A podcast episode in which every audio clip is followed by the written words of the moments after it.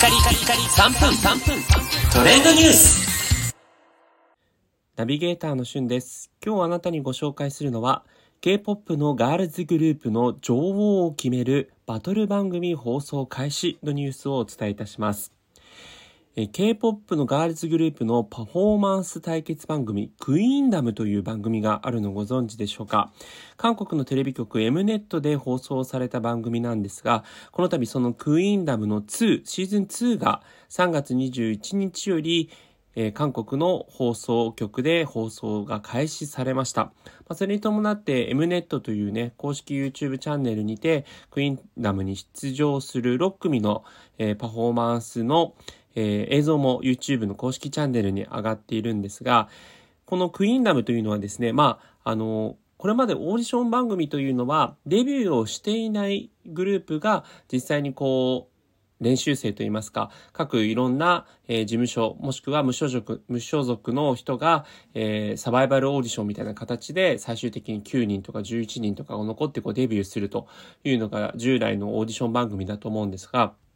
こちらのクイーンダムはちょっと変わっていて、すでにデビューをしている、まあ、デビューしたてだったり、もうともすれば長年活動している、え人がこの K-POP のガールズグループの中で誰が1位なのかというのを決めるというので、ちょっと変わった趣向性の番組になってます。まあ、日本で言うと、まあ、例えばアイドルで比べてみたら、まあ、モームスと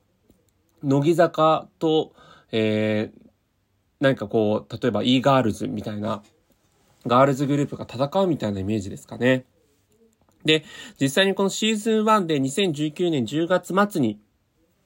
最終回を迎えられて、えーママムというチームが1位を勝ち取って、優勝するとですね、単独でのカムバック、新曲を引っ提げてプロモーション活動をする権利を獲得できるということなんですが、この優勝したチームに限らず番組前、番組内で活動したオーマイガールとか、えーアイドルというね、グループが、まあ、この番組を足掛かりに、えー1位のこの韓国でのヒットチームの常連となりましたので、今回のこのクイーンダム2で出場している各チームにおいてもですね、えーこれからのこう K-POP ガールズグループを起因するような、えーグループになっていくんじゃないかというふうに言われています。結構個性豊かな、えーそれぞれのえーグループ、そしてあのソロでえー参加している人もいるんですが、6組のですね、えーパフォーマンスによる戦いがこれから、えー見られますので、ぜひご注目ください。YouTube のね、Mnet の公式チャンネルにご注目ください。